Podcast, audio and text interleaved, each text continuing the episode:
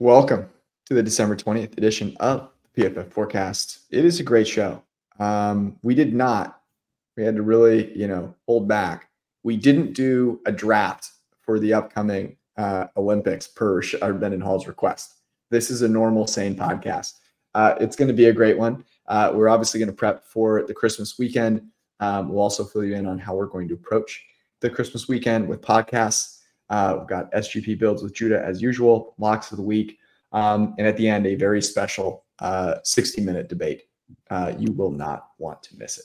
That's right.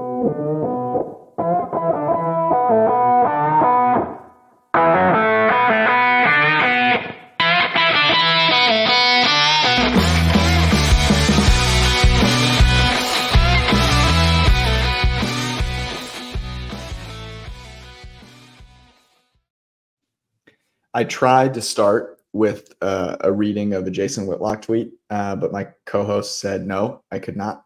So you'll have to find it yourself. Um, one of the one of the greatest pieces of literature that's that's ever been published. Those of you that are members of the printing press and have been listening to this podcast for a while, you will know that Jason Whitlock uh, is one of our favorites. Um, he, if you are ever you know how people sometimes get in those like wikipedia zones where you just like start wikipediaing stuff and you never stop and you're just reading for like hours? You could do that with jason whitlock's twitter feed. It, it's one of the greatest things that that you'll ever find. Um anyways i'm george uh, brad and judah here. Fellas uh it is the christmas weekend. We have niners and ravens. We've been preparing for this matchup for a while. We have three days of great football. Going to be very exciting um, but I'm curious. I want to just go around the horn. I obviously feel like I know Judah's a- answer here. Brad, how much football do you get to watch during Christmas? Like, is this something that's accepted by your family? Do you have to fight for it? How does that work? My dad will make sure the TV is visible from the dining table during Christmas Eve. Brother, like I might get in trouble if I don't watch football during the holidays. So yeah, he's the the reason I'm hosting a gambling podcast is because of my father. Uh, so shout out him. Uh, he used to call his bookie on Sunday mornings at 10 a.m. allegedly, allegedly. Uh, yeah, no, he, he's the inspo. Shout out, shout out, Big Tom. uh, that's legendary. Judah, where are you watching the games? I think uh, you know I'll I'll be all over. The only thing that will stop me from watching the games are the after effects of the Chinese food. That is the mm. only possible reason to miss any minute of football this weekend. What's your go-to? I, I haven't had good Chinese food in a while. Give me, so, give me your Chinese food. There was a great place locally where I grew up, uh, and oftentimes just because I was home for breaks or uh, you know school or whatever, I you know go back to my roots. Place called Eden Walk on uh, North Avenue in New Rochelle. Terrific place. It's a tradition unlike any other. Uh, this year we're gonna have to have to find a new place, given that I'll be in, in Philadelphia. But I'm excited. Top so three. Top it's three the dishes. one, really the one time of the year I eat Chinese food. Uh, what What are your top three dishes? What do you have to order? Ooh, I'm gonna go with the. uh It's actually a tough question. It's a very hard question. I'm just General Chow number one for okay. sure. Uh, the Wong Feng guy, very underrated, I think. And then ooh, maybe maybe just a sesame chicken. Poo poo platter is a good one in the comments. Poo that's actually that, I, would say that's number that's number three. Uh, Wong Feng guy, what is that? It's like pastrami fried in. By the way, the egg rolls are great also with a little bit of, of meat on top. Uh, real, you know, I don't know what they wrap the what kind of bread I don't know if it's bread or like puff pastry thing, but it's some combination of puff pastry, pastrami. It's fried, it's delicious. It's got all the things you want.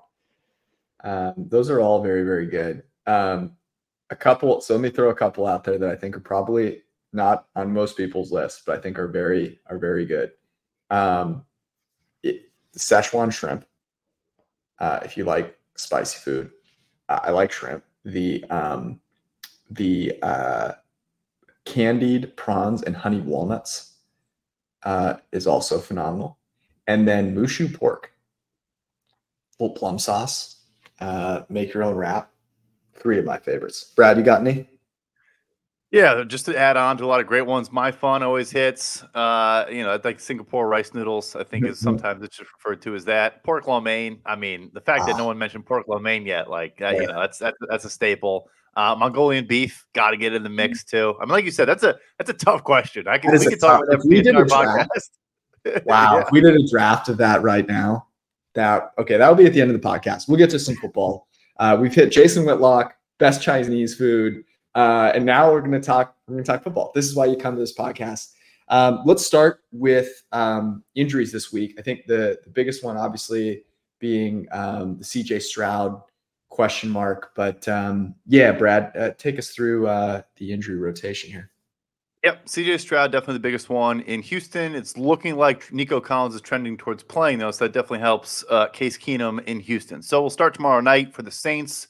Uh, the big one for me that is going to impact my first uh, lock of the week uh, is the Saints are not going to have Marshon Lattimore. He is eligible to come off Hmm. of IR, so that was up in the air. I shouldn't say aren't going to have him, but apparently it's a very long shot that Marshon Lattimore plays in that game. Um, so he's probably out for the Saints. Uh, and then we're still waiting on Olave and Ryan Ramczyk. We don't know yet, but I would keep an eye on those two as well. For the Cincy Steelers games, kind of going through here, um, no one notable there. It's going to be Mason Rudolph, Rudolph, the red-nosed reindeer, coming into town uh, for the Steelers. Uh, Ja'Marr Chase out for that game, probably out for multiple games, um, but definitely out for this upcoming game. And then DJ Reader uh, for the Bengals defensive line is out. Maybe if they give Jaylen Warren the football, that'll matter. If they keep feeding Najee Harris, it will not. Uh, the Bills versus the Chargers. Um, Keenan Allen it still has not practiced. Uh, maybe maybe doesn't play in that game against the Bills. Uh, we'll see. Uh, Josh Palmer though is back, probably the number one receiver uh, immediately upon return for Buffalo. Pretty healthy at this point. No one notable that I can think of uh, at this point. Then we got Lions, Vikings. Justin Jefferson's back. Looked like Justin Jefferson to me. Um, n- nothing really there. Nick Mullens still going to start, but I I would imagine has a has a short leash, and we might get some Jaren Hall action in that one. Packers Panthers. Micah Christian Watson back. I think we will, but I think Dontayvion Wicks maybe is now out. Um, AJ Dillon, I think, will also return in that game. Uh, he was out last week, but I think he should be good to go. We talked Cleveland, Houston already. Seattle, Tennessee. uh, It's going to be Ryan Tannehill, and I, I think now it's going to be Geno Smith. Obviously, pushed very, very hard to play this past week. Drew Lock was solid, but you know eh, they're not going to. There's no like QB controversy there. If Geno can play, he's going to play, uh, and I think he will uh, against Mr. Ryan Tannehill. For the Colts, uh, Michael Pittman is progressing well, but don't know yet about the concussion. We'll see there. Uh, Atlanta, it's not an injury, but uh, an injury to our souls. Uh, and Desmond Ridder playing football, uh, so he's out. Uh, T- Taylor Heinicke, who's not any better, is in. Uh, Commanders, Jets, nothing notable there. Really, Zach Wilson, I guess, maybe doesn't play because he, he's in the Who plays quarterback- Siemian? Say it again. Who plays Siemian? Yeah, they waived Boyle. Yeah. I would assume Siemian could be Boyle again. You know, Uh, that's actually like a, a s- uh, the most stoppable force meets the most movable object with the Commanders' defense against a Tim Boyle or Trevor Siemian Didn't offense with waive- the worst They offensive line in football. didn't? Yeah, that's what I'm saying. I think Boyle was waived. Someone Yeah, Texas yeah. now or something. Oh yeah, that, that sounds right. So yeah, it's got to be it's got to be Trevor Siemian. Yeah, he got a shot, uh, couldn't make the most of it through a miraculous hail mary pick six, and the rest was history. Uh, Jaguars Bucks. I don't think we're getting Trevor Lawrence in this game, and I think we're still not going to have Christian Kirk in this game. Really? I think Tyson Campbell's still going to be out for that game. There are a lot of injuries in Jacksonville right now. Maybe that, that changes. Andre Cisco, the safety, maybe comes back, but um, I think yeah, I think no Trevor Lawrence, and I think uh, Christian Kirk is still out there. Oh, and uh, Zay Jones, uh, hamstring. I think he doesn't play as well. Bucks are healthy. Um, Chris Godwin was dealing with something a couple weeks ago, but he's good to go. All right, Dallas, Miami.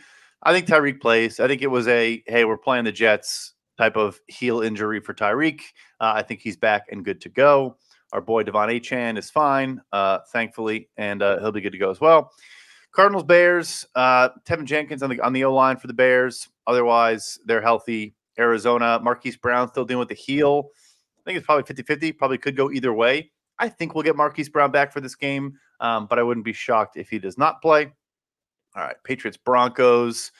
Who cares? Just kidding. Uh, nothing notable there.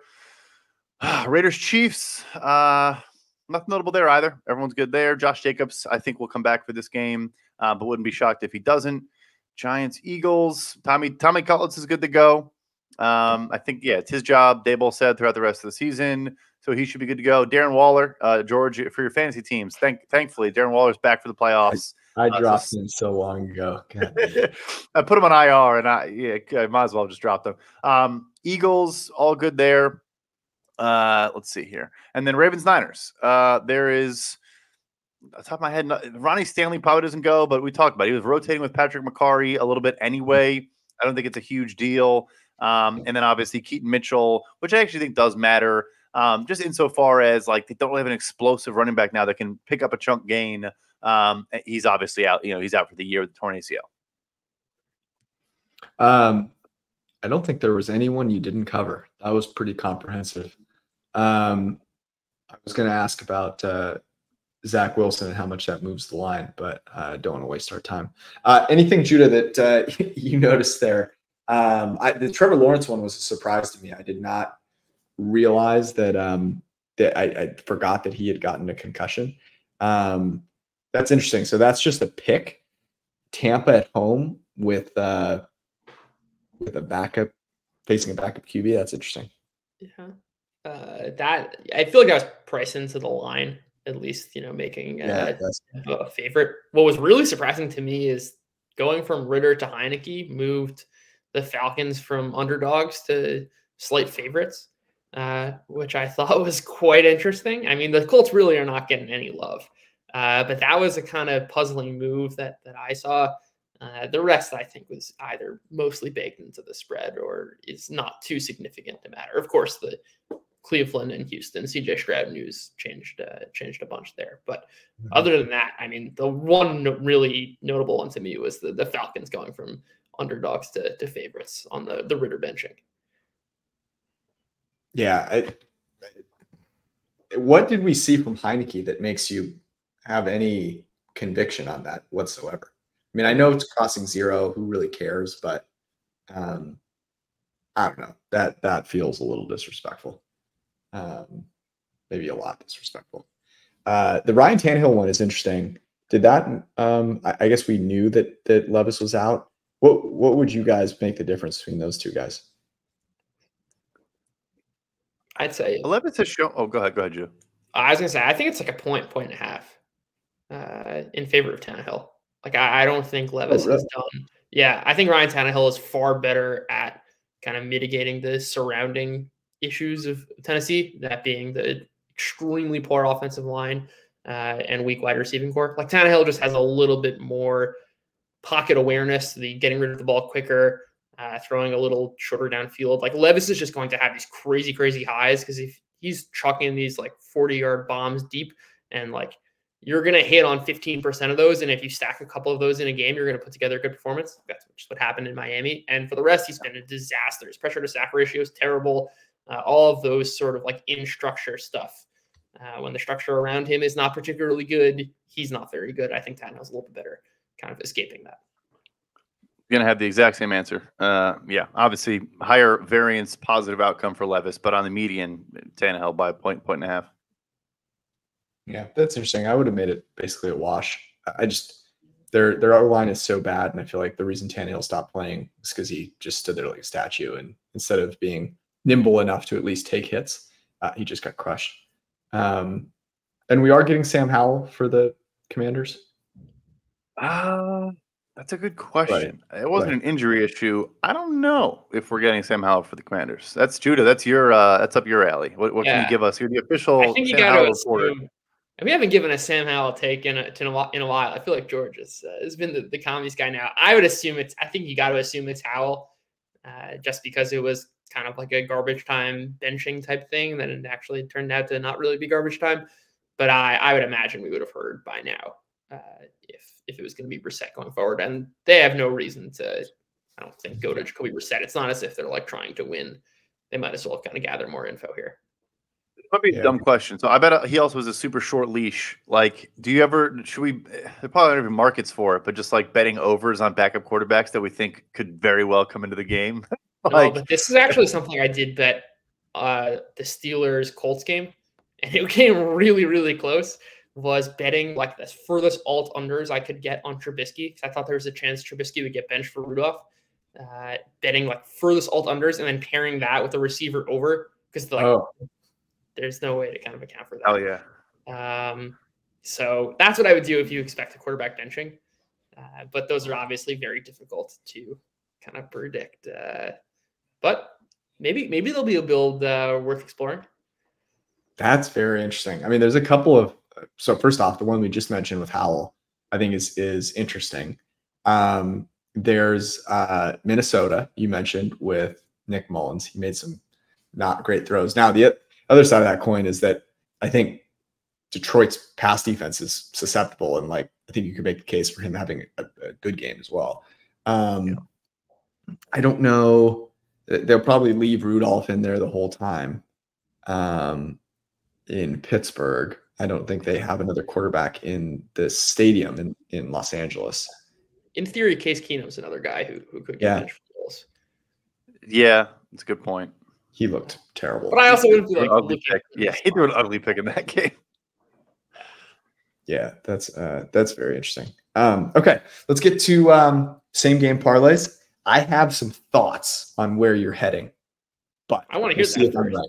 No, no, no. I'll let you know. If you're I'll let you lead know. with it, I, I I'm a man of my word. I'll let you know if you hit on any of the ones that I think you're going to hit on, and if not, I'll bring them up. Okay. Well, I, I think the one we're going to start with for tomorrow night is certainly not one I thought you're. I, you're. Let's speak English here. The one tomorrow night is not one I anticipate you having on your list, and that's going to be a Tyler Higbee build. The Saints over the last about 10 weeks or so have been, if not the worst, the second worst defending tight ends. Uh, they are allowing about nine targets per game to tight ends, the second most yards per two tight ends around 70. Tyler Higbee's had a little bit of like bouncing around with his snap share just because he got hurt uh, in one game and then came back with Easton to work a lot. But if you look at kind of the earlier season usage and even towards the middle of the season, this is a guy who's playing on almost all of the snaps. Uh, he is certainly one of those kind of security blankets for Stafford, and the prop is exceptionally low in his alts, which you can find like 65 yards at uh, you know plus 900 or so. I think are very very appealing in a matchup where sure you know, Stafford's been uh, relying on Kupp and Nacua in recent weeks, but given the matchup, it would be totally unsurprising to kind of see him go and lean on Higbee. And in a very similar way to how we talk about uh, quarterbacks that have really, really low props and not much needs to go right to have 250 yards, not much needs to go right for like by every stretch of the imagination, a pretty average tight end in a great mm-hmm. matchup to accumulate 65 yards. That's not that many yards. And that's really being priced in as a long shot, just given his recent performance uh, and kind of the usage that I don't think is sticky because he should be a full time player now that he is totally healthy. That's a spot I'm going to look to build around. Uh, Stafford to Higbee, plain and simple. Uh, maybe you can, you know, if you wanted to build in, they probably mispriced the correlation of uh, the Rams actually winning that game. Uh, meaning, I think that if you built something like a Stafford 275, a Higbee 275, and then you took the Rams minus four and a half, you get better odds than the Saints four and a half. And I think this game script actually is more likely that the Rams win. I think depends on your risk tolerance. But all of that is to say Stafford to Higbee. I like that in the matchup. Uh, that's my, my first one. I did not have that one. You are correct. Um, so you you evaded. You've made it. That was that was really the goal. Uh, the next will go. I feel like I've been doing this every week, but a little bit a little bit different this time around. Uh, that's me, Jake, uh, Jake Browning. Going to Tee Higgins. Uh, I think Browning has really surprised me, certainly, and I think everyone by how well he is playing. There's almost no indication that he hasn't been anything but a really good quarterback. That is not to say that that will continue, but at least until he's priced that way, there is some value in saying, okay, like maybe Jake Browning is that good. And the Steelers are a extremely overrated defense uh, relative to market. Up until this past week, they had been operating as a real run funnel. They obviously got destroyed by the Colts, but this is still a team allowing the second most explosive plays in the NFL. And Browning has, and the, the Cincinnati Bengals have not really changed their pass rates so much. Going from Burrow as a team that was passing way over expected, they've maintained that with Browning, and books are still kind of pricing Browning as this backup who is not going to accumulate such volume, but the Bengals are still passing a ton. It's a great matchup. I think Tee Higgins will operate in kind of this number one receiver role. They've, they've been using a lot of kind of two tight end personnel in recent weeks, which has cut into a bit of the share for everyone not named Ja'Marr Chase. Now that they are down Ja'Marr Chase, I envision that kind of Higgins will take the number one role. We'll see the field for the entirety of the snaps. He's going to be in a great matchup against the Steelers. They'll move him around to avoid Joey Porter. And obviously, as you can see on your screen, Levi Wallace and Patrick Peterson uh, or Chandon Sullivan, whomever it might be, are not exactly uh, capable of defending Tee Higgins in one-on-one coverages. I don't think. I think Browning's pretty good. I think this is a Steelers defense that is overrated, and there is the market is not properly pricing. Even looking at the alts that I saw, I saw like 95 yards at 12 to one for Higgins. The new role that Higgins should have, given that he is the number one receiver with Ja'Marr Chase out. Yeah, that makes a lot of sense. Um, I so one of my thoughts was that you were going to go on the other side of this uh, with the Steelers because if the the Bengals defense has been terrible, um, I have not looked at the Mason Rudolph uh, props, but I cannot imagine that they are very bullish on Mason Rudolph uh, at all. Everything is falling apart for them, um, and uh, there's no reason to expect them to be any good in this game. Uh, that said, his name is Mike Tomlin, and he's facing Jake Browning, and so I'm always I am always prepared uh, for for something crazy to happen. Um, so that's where that was one that I thought you were going with. Yeah, it's interesting. I, I thought about i would be worried a bit about. I think the Steelers will have a ton of success running the ball, especially with mm. the Bengals without DJ Reader. This Bengals run defense has been atrocious. Yeah. I just don't see enough volume kind of stacking up there. And Mason Rudolph is a little bit more of a known, and I think the Steelers' offense is a bit more of a known than a lot of these other backups we've attacked. But I obviously can't argue with the logic. Not much needs to go right against a really terrible Cincinnati defense. Would I be totally surprised if you know Rudolph locks into a, a 250 day? Absolutely not. But it's not something uh, that kind of stands out relative to other backups in similar spots. If Lou Anarumo doesn't force Mason Rudolph to beat him, then there's a problem. like you just can't let Jaylen Warren and Najee Harris run all over you. Yeah, it's, it's, true, but you know, what do we say about coaching our bets? That's uh, one thing I, I don't have too much confidence in. Um, All right, where are you going to next? Yeah, I'll go I, again. Uh, this is a bet that I've been giving out a bunch recently, but it's going back to Indianapolis, uh, facing the Atlanta Falcons. Big time pass funnel. This is a Colts team where, if you look at kind of the trend line of their pass rate, it's a steep increase up over the last six weeks. They haven't had a single game passing below expectation. That is even with them basically running the ball every single play of the fourth quarter last week uh, with a big lead against Pittsburgh. I don't think they'll envision they'll be able to have the same success, especially not with you know both their starting running backs hurt. Uh, this is a very very beatable pass defense. I would love to play this with Pittman if he is around. He is clearly taking the lion's share of the targets. If he is out with a concussion, I don't know which receiver is going to emerge. Doesn't seem to matter. They're throwing to guys I've never heard of last week. Uh, with success, it's it's kind of I guess the the Shane Steichen special. I would be happy to just build around the Colts uh, winning the game and Gardner Minshew having a good day passing, as that is the way to beat the Atlanta Falcons, and they are underdogs at the moment, which is something that is very very surprising for me. Yeah, uh, very surprised by that as well, even though it's just a single point. Um, so no Pittman. Are you going with Downs, Pierce? What are you doing?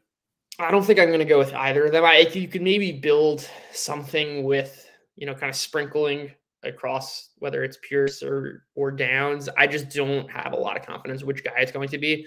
The Colts can also spread the ball around, especially without Pittman.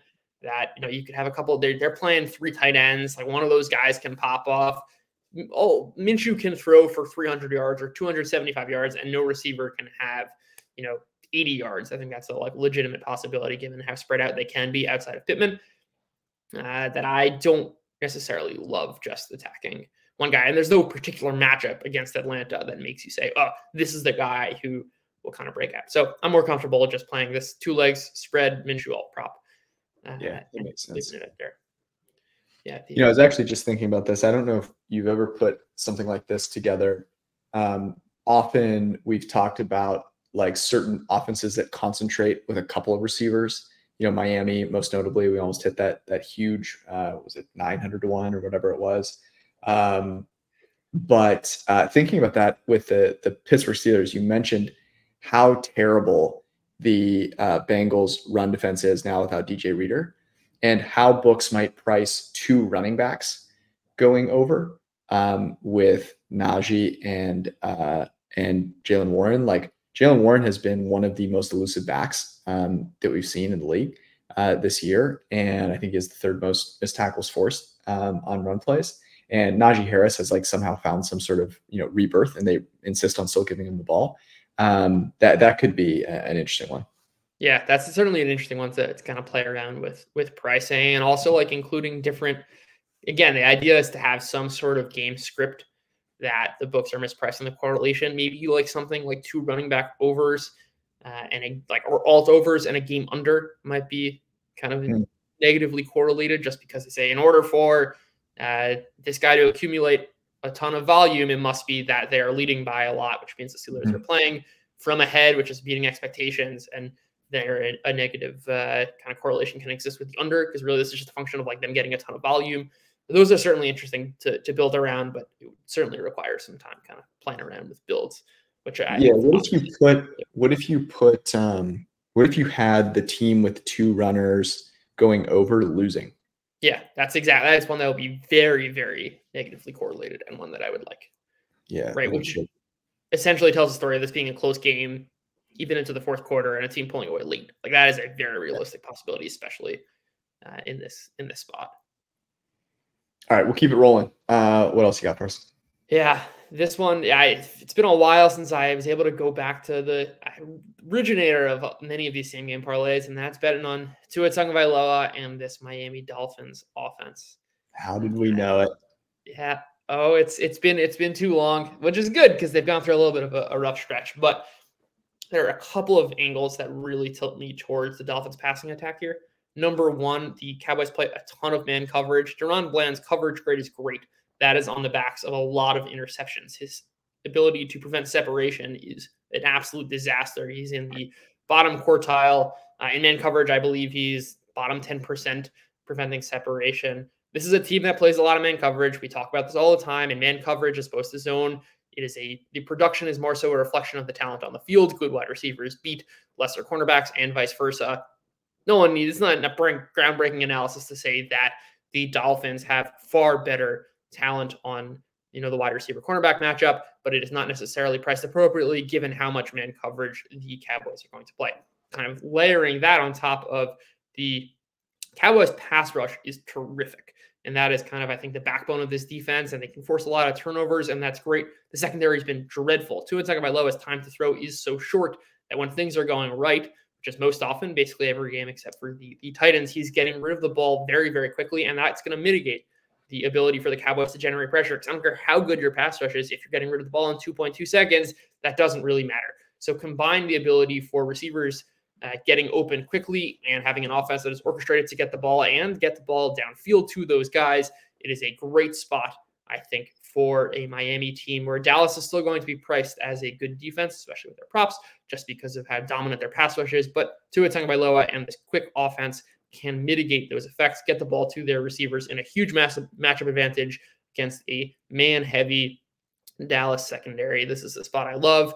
I would, the only thing I'll add to this is I, I tend to want to uh, bet on these sort of like lesser guys to hit a league average or like 75th percentile type of game. It's a little bit harder because this, is a 51 and a half point total. There's no fooling around it. Like Okay, mm-hmm. the markets are going to be pricing in a premium on these offenses, but I do think this really uniquely sets up as one of those 90th percentile and above offensive games where we could really see 70, 80 points scored. Uh, and kind of building around that is an angle as well that I will love to play. The I think it's really interesting because most I think will say, "Hey, look, you've got you know um, a, a, team in the Cowboys that have been great against the pass. They can't stop the run. Um, and I think that the thesis here is exactly the opposite, which is like they've kind of been a little fraudulent, if you will, in terms of how well they've stopped the uh, the, the pass. And a lot of it relies on their pass rush.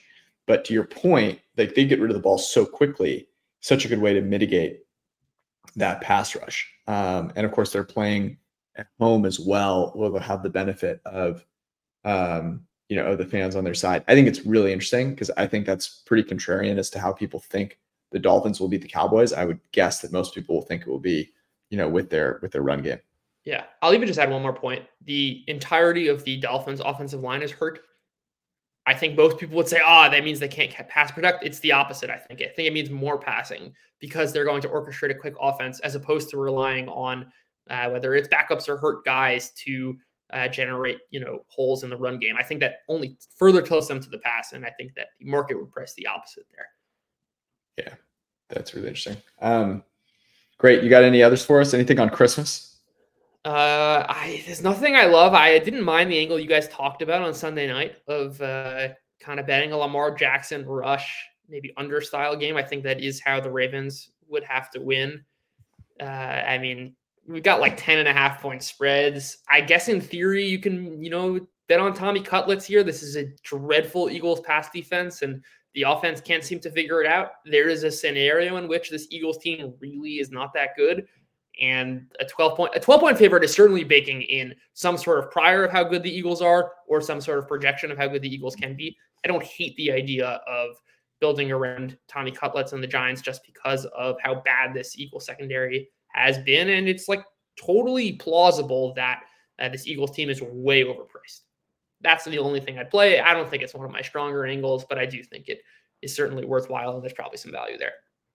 Well, Snooky will be playing that. So we uh you know that's the case. Um I I'm in obviously with Tommy Cutlets. Uh let's get to uh some locks of the week.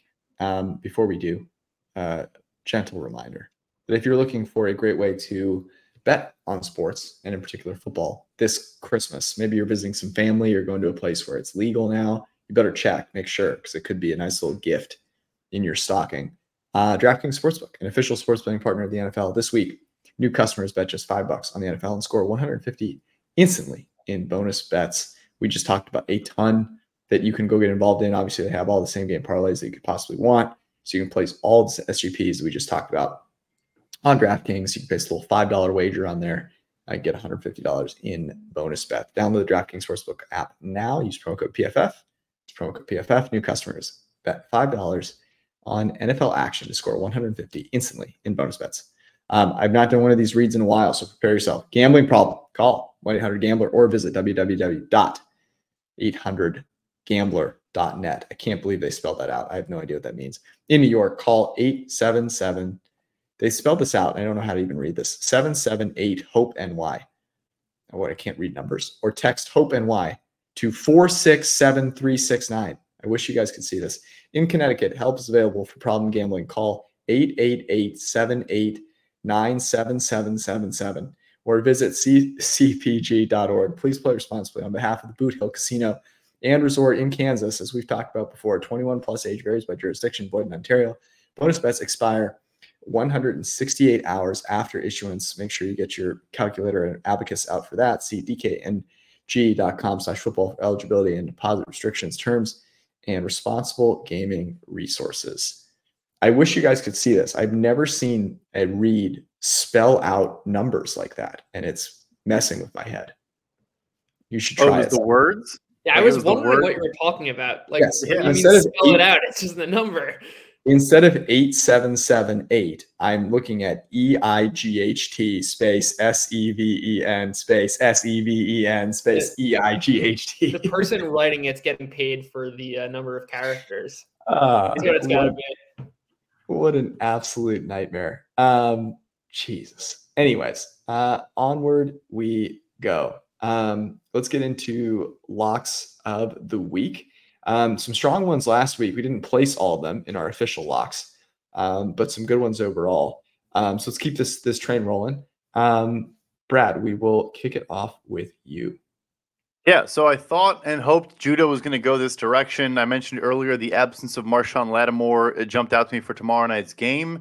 Um, the Saints, uh, eh, oh, for the whole season, have been very, very good at covering slot receivers or players lined up in the slot. I guess not tight ends, but um, literally top two in EPA per play and success rate allowed on targets to players lined up in the slot. However, well, with Marshon Lattimore, they were also top five in the NFL uh, against covering outside receivers too. They're just a very good coverage unit.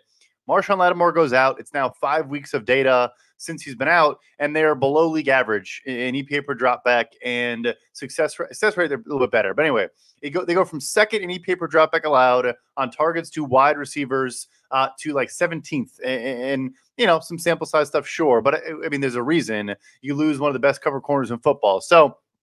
I like playing Puka Nacua in this situation. Uh, his prop is five and a half plus 106. And I think you're just, you know, you're, you're going to get uh, downfield passing as well. The, the Saints are 23rd in pressure rate. You're going to have some time for Matthew Stafford. He's been incredible throwing deep.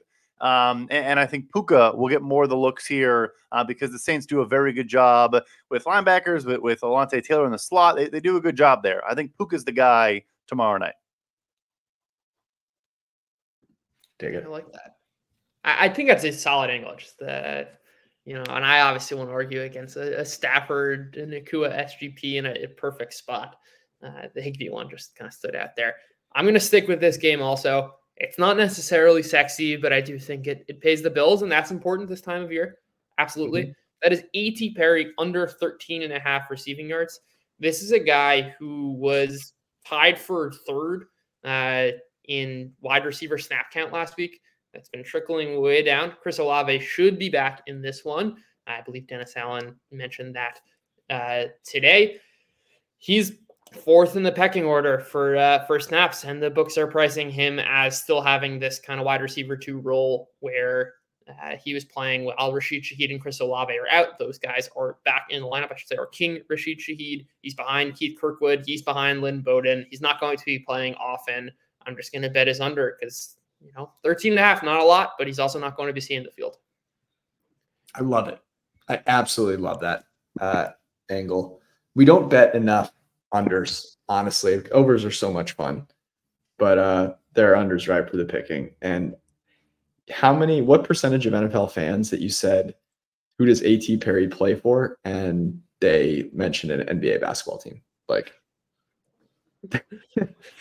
a chunk. Chunk. Yeah. Also, yeah, my bad on the injury report. Yeah, Olave doesn't have a designation. Olave is a full go tomorrow. Full go. Okay. Um, I'm we're gonna keep this going. I'm gonna stick with this uh this game. Over 46. Now, everyone is obsessed with the under in these primetime games. They're all going under, yada yada yada yada yada. Okay. Uh I look at the defense for the New Orleans Saints, you just called out the weakness to both tight ends and in the slot. I think that the strength outside, this is actually an area where you can mitigate that with the way that the Rams play uh, this game. Um, this is also Sean McVay revenge game. He wants nothing more than to light up this defense uh, in in Los Angeles. Um, and then on the other side, I think it's really interesting. Um, you know, th- I think the Rams defense has played you know decent. But uh, I, I, thought Carr and that offense um, played all right, and we'll get now these uh, now get Olave back against some some corners that you can take advantage of. So I, I like over 46. Um, I know that everyone will be on the under, and everyone loves the primetime unders. Um, but I am here for a good old fashioned, uh, a little bit of a shootout. And you know, I don't think that the I don't think that the Saints defense, even though they, they've played well and they've covered well, is a particularly good matchup for the Rams, both up front and in the secondary. So um, lean the over 46 in Saints Rams. Yeah, I, don't like it as a matchup either. Running between the tackles has been a strong suit of McVay this year with kind of a, a shift in his approach. Uh, and the interior defenders for the Saints are not particularly great. So uh, I like that one. So another under, another prop under. So I'm with you, George. Um, yes. It's Justin Fields under 19 and a half completions. Uh, I see minus 102. I think there's some even money out there as well.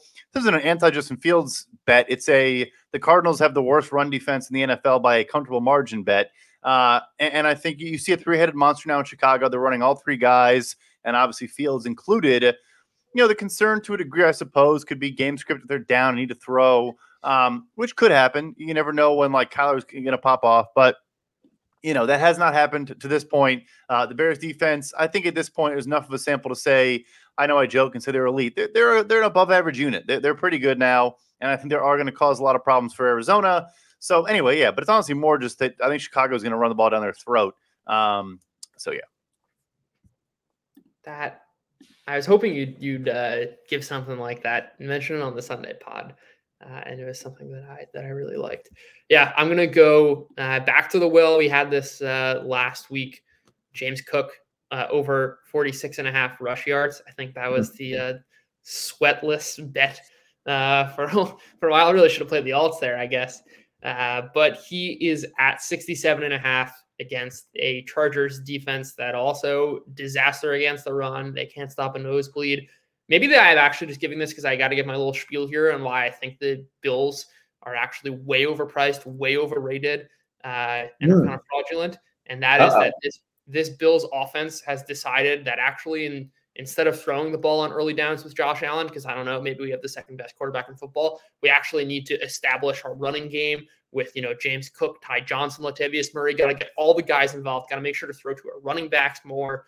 Uh, I don't think that is a sustainable strategy long term. I do think that will work against the Chargers as kind of 12 and a half point favorites against Easton Stick and a, a team that uh, it really has nothing to nothing to play for except maybe a new coach. Uh, but they're going to be feeding the the ground game. The books are pricing in this Buffalo offense still as kind of the first 13 weeks of the season, very very pass heavy kind of dominant passing game. That's not what this Bills, the current iteration of the Bills wants to do. They want to run the ball a lot. James Cook has been terrific in the run game. He's got a great matchup. Over 67 and a half is a terrific play in, in my view. Let me add on to it for you. It was my next bet and my final data point that I loved. The Chargers have the second worst EPA per rush and the second worst uh, success rate against runs between the tackles.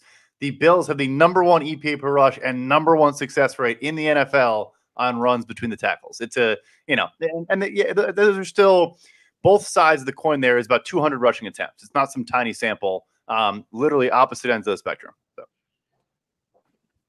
Yeah, I, so I will defend the Bills uh, as I have uh, for the past few weeks, um, and the uh, I, I don't disagree with you that those running running plays on early downs is is not a great sign. However, I know that when push comes to shove, when playing a real team, that they will rely on Josh Allen. My belief is they're just resting him. They're just putting the burden. They can win these games with James Cook uh, running the ball. And when you can do that, when you can give Josh Allen an opportunity to throw for under 100 yards, you need to do it so that you can save them up uh, for when the games really matter. So I'm coaching my bets uh, as you're not supposed to do. And I think that they will rely on him when uh, when it matters. I actually think that getting more of these guys run is important. You're going to need a James Cook. You're going to need um, you know uh, Johnson as well to be able to be parts of the offense. I think in the passing game, given uh, the way that uh, some of the receivers have played. So uh, I think ultimately a benefit um, for them. And you know the other thing is you'll you'll be establishing the run in these games to set up the pass uh, in the games where they matter. So there you go. Um, all right, uh, my turn. Uh, I'm going to head to. You guys mentioned this game. Um, I am fully on the Shane Steichen. I believe actually Shane Steichen, uh, largely to blame for the Eagles being not as great on offense, and I don't think it's a uh, you know mistake that the Colts have been very good on offense, more much better than the market thinks, and because the market can't isn't really accounting for what Shane Steichen is doing. Um, so I think it's you mentioned that the move here to the Falcons' favor. I think it's absolutely ridiculous. It's one of the bigger coaching mismatches that you will see.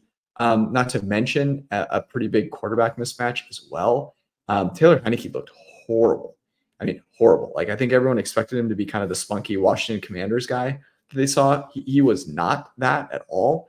Um, yeah, not not very good for the Falcons offense. Uh, clearly, they have no idea what's going on. Whereas I feel like the Colts like actually do. Like the Colts are a real football team, um, and uh, you know have a have a coach who knows what he's doing. Um, so I take their money line. Um, I think that's the the best place. I, I would even consider like an alt spread here. Um, you know, maybe like Colts minus three and a half or something like that. Um, I, I, just think this is patently ridiculous that they are uh, not uh, at least a two and a half point favorite here in, in Atlanta. They haven't had respect just at all. Like the entire, we've talked about it four or five shows at this point. I feel like, and we bet it, and then it, like, the, and then they cover. Uh, what do you say? The number one ATS team in the in the NFL. I think we talked about uh, last week. So anyway, I'm tapped out. Uh, a couple of mine got stolen, which is a good thing, but uh, I'm tapped out. Okay. Yeah, I got I got one more. That's uh, Jalen Carter over 0.25 sacks plus 130. I mean, Tommy Cutlets, he's our boy. There's no denying it. But he also takes way too many sacks. Uh, if you look at kind of any pressure to sack, right, this guy is just he, he's off the charts bad. Uh, he is taking way, way, way too many sacks. Somehow managed to uh, go sackless in that in that Packers game. I guess that's how he had 75 rush yards.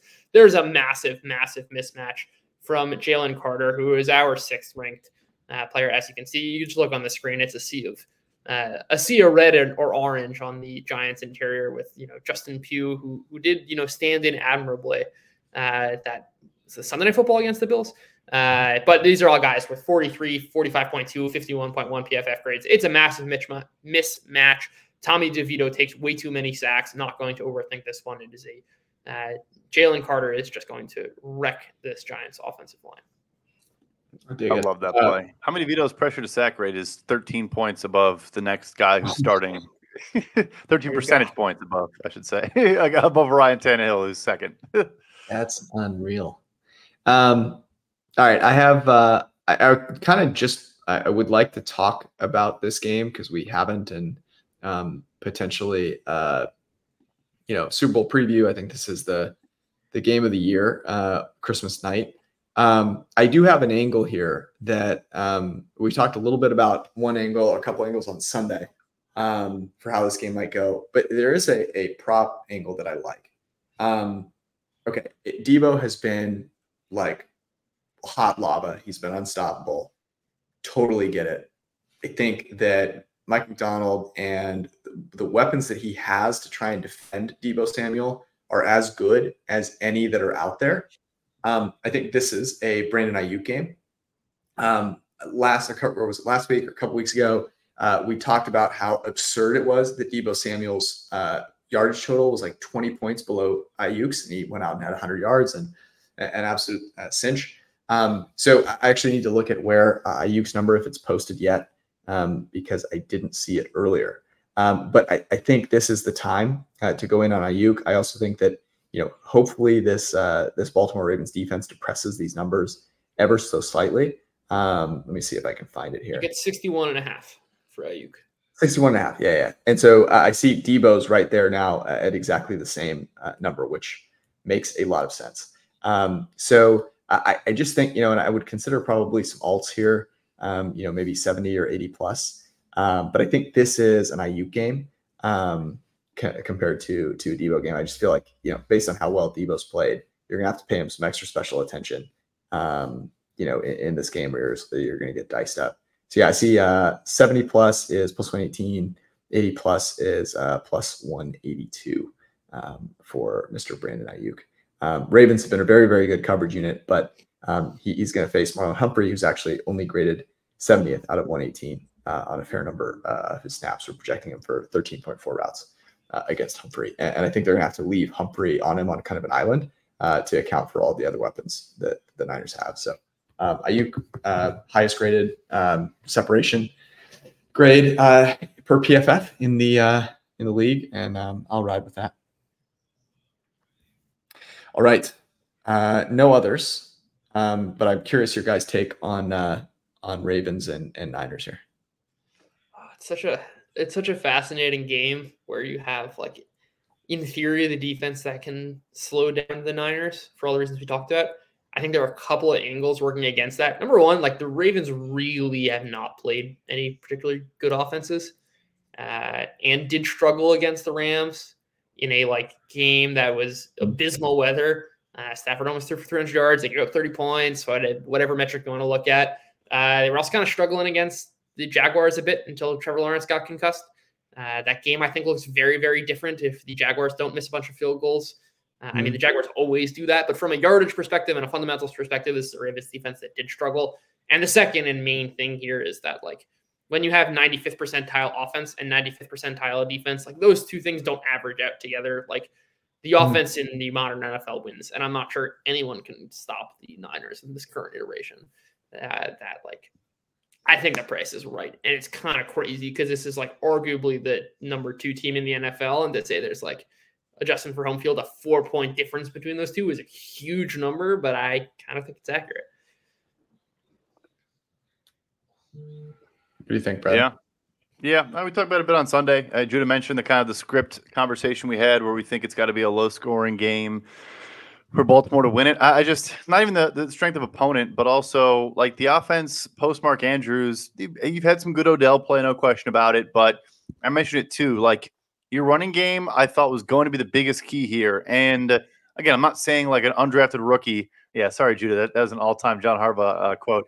But like it, like not having a guy that can turn a five yard or 10 yard rushing gain into a 30 yarder, which Gus Edwards and Justice Hill can't really do.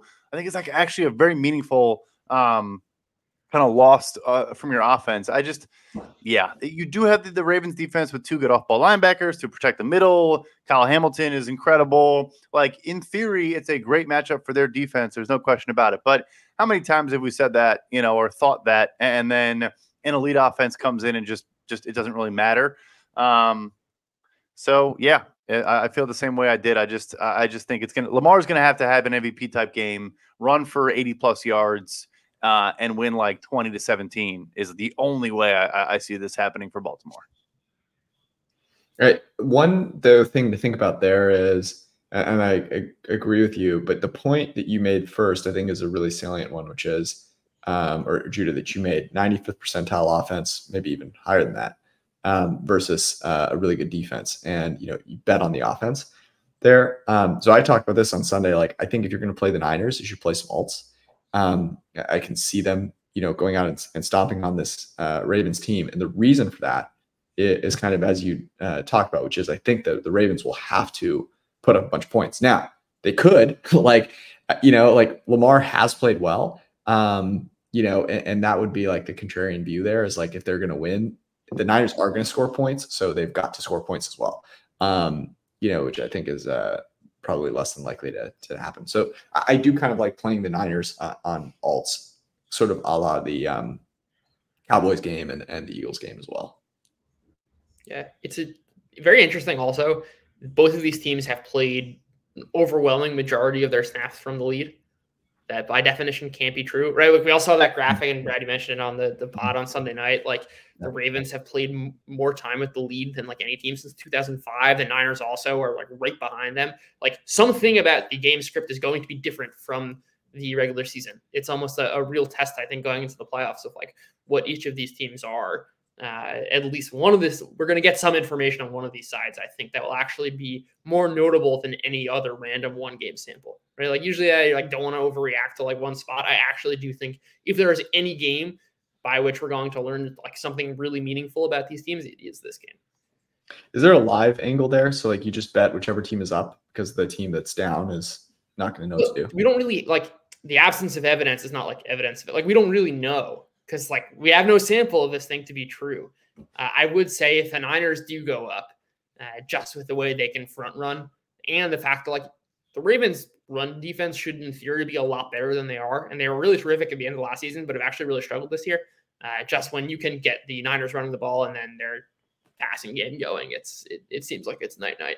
Uh, mm-hmm. And if we get a game script where the Niners are live being priced to a pregame line of five and a half, but really that we're going to update that information to really be like, oh, that's actually should have been six and a half, seven and a half. That is the spot where I'd want to back the Niners because they can really front on you by 20 points easily. Yeah, that makes sense. Um, okay, let's pick some locks. Uh, here are the ones we have. We have Puka Nacua over five and a half receptions, A.T. Perry under 13 and a half receiving yards, uh, New Orleans and Los Angeles over 46 total points, Justin Fields under 19 and a half completions, James Cook over 67 and a half rushing yards, Colts minus uh, on an alt spread minus two and a half. I need to look up what that number would be. They're currently plus one. Jalen Carter over two and a half, uh, 0.25, sorry, sacks plus 130. Um, and uh, Brandon Aiyuk over 61 and a half receiving yards. Uh, where's your guys' head at?